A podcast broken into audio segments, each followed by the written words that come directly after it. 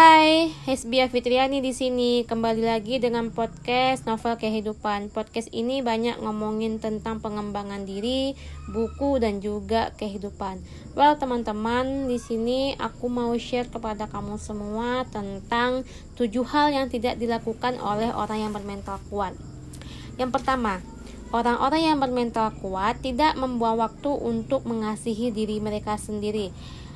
Mereka tidak akan pernah merasa bahwa seolah-olah mereka itu adalah korban.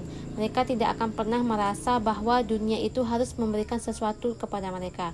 Sebaliknya, mereka akan berusaha untuk mendapatkan sesuai dengan cara mereka.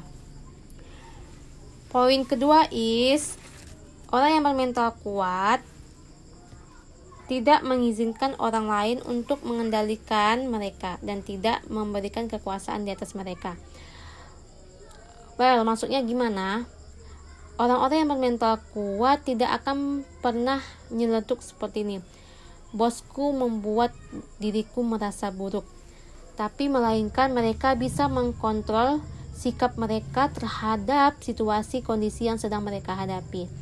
Dan mereka tidak akan pernah membiarkan orang lain untuk berkuasa terhadap dirinya. The third point is, orang yang bermental kuat tidak malu untuk perubahan, melainkan mereka selalu menyambut secara positif terhadap perubahan itu dan akan bersikap secara fleksibel. Karena sejatinya perubahan adalah menandakan bahwa kita bertumbuh setiap harinya. Poin selanjutnya, orang-orang yang bermental kuat tidak banyak mengeluh. Tetapi sebaliknya mereka fokus kepada apa yang bisa mereka kendalikan. Misalnya kamu sedang berada di kondisi macet yang sangat parah. Kamu tidak akan pernah nyeletuk, aduh macet kali nih, aduh macet gimana nih. Pokoknya hal-hal yang seperti kondisi mengeluh. Nah, namun apa yang bisa kamu lakukan yaitu kamu bisa mengendalikan sikap kamu, pikiran kamu untuk menghadapi macet itu. Karena sejatinya untuk bisa mengendalikan hal itu adalah diri kamu sendiri. Kemudian, orang yang bermental kuat tidak khawatir tentang menyenangkan semua orang dan berani mengatakan tidak. Karena manusia itu, kita sendiri tidak punya kewajiban untuk menyenangkan orang lain, tidak punya keharusan untuk selalu menyenangkan orang lain dan tidak juga selalu harus mengatakan ya terhadap apa yang orang lain minta kepada kita, karena kita memiliki kontrol terhadap diri kita sendiri. Next point is, orang yang bermental kuat tidak mengambil risiko sembrono. Sebaliknya mereka akan selalu mengambil risiko yang sudah mereka perhitungkan sebelumnya.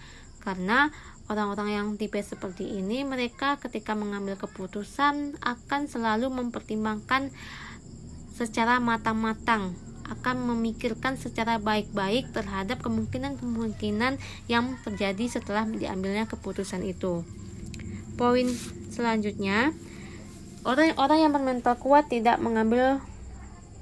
memikirkan masa lalu, melainkan bisa mengambil pelajaran darinya. Masa lalu adalah bagian dari kehidupan kita dan aku yakin semua orang pasti punya masa lalu, baik itu masa lalu yang menyenangkan maupun masa lalu yang tidak menyenangkan. Namun orang-orang yang bermental kuat tidak pernah memikirkan masa lalu itu menjadi penghalang dan hambatan untuk kebahagiaan dirinya. Mereka memiliki kontrol terhadap hidup mereka. Dan mereka bisa berpikir dan bisa mengambil pelajaran apa yang bisa dipetik dari kehidupan masa lalu mereka. Nah, jadi teman-teman, itulah beberapa 7 poin yang orang-orang bermental kuat tidak akan pernah melakukannya. Karena sejatinya kita bisa mengontrol apa yang ada di kehidupan kita. Pisahkan mana yang bisa dikendalikan dan pisahkan mana yang bisa tidak dikendalikan. Apa yang bisa kita kendalikan seperti bersikap kepada orang lain, kehidupan kita. Sedangkan yang tidak bisa kendalikan seperti orang lain bersikap kepada kita, hal-hal yang tidak bisa kita kendalikan seperti keadaan macet dan lain sebagainya. Nah, teman-teman, itu yang bisa aku share kepada kamu semua.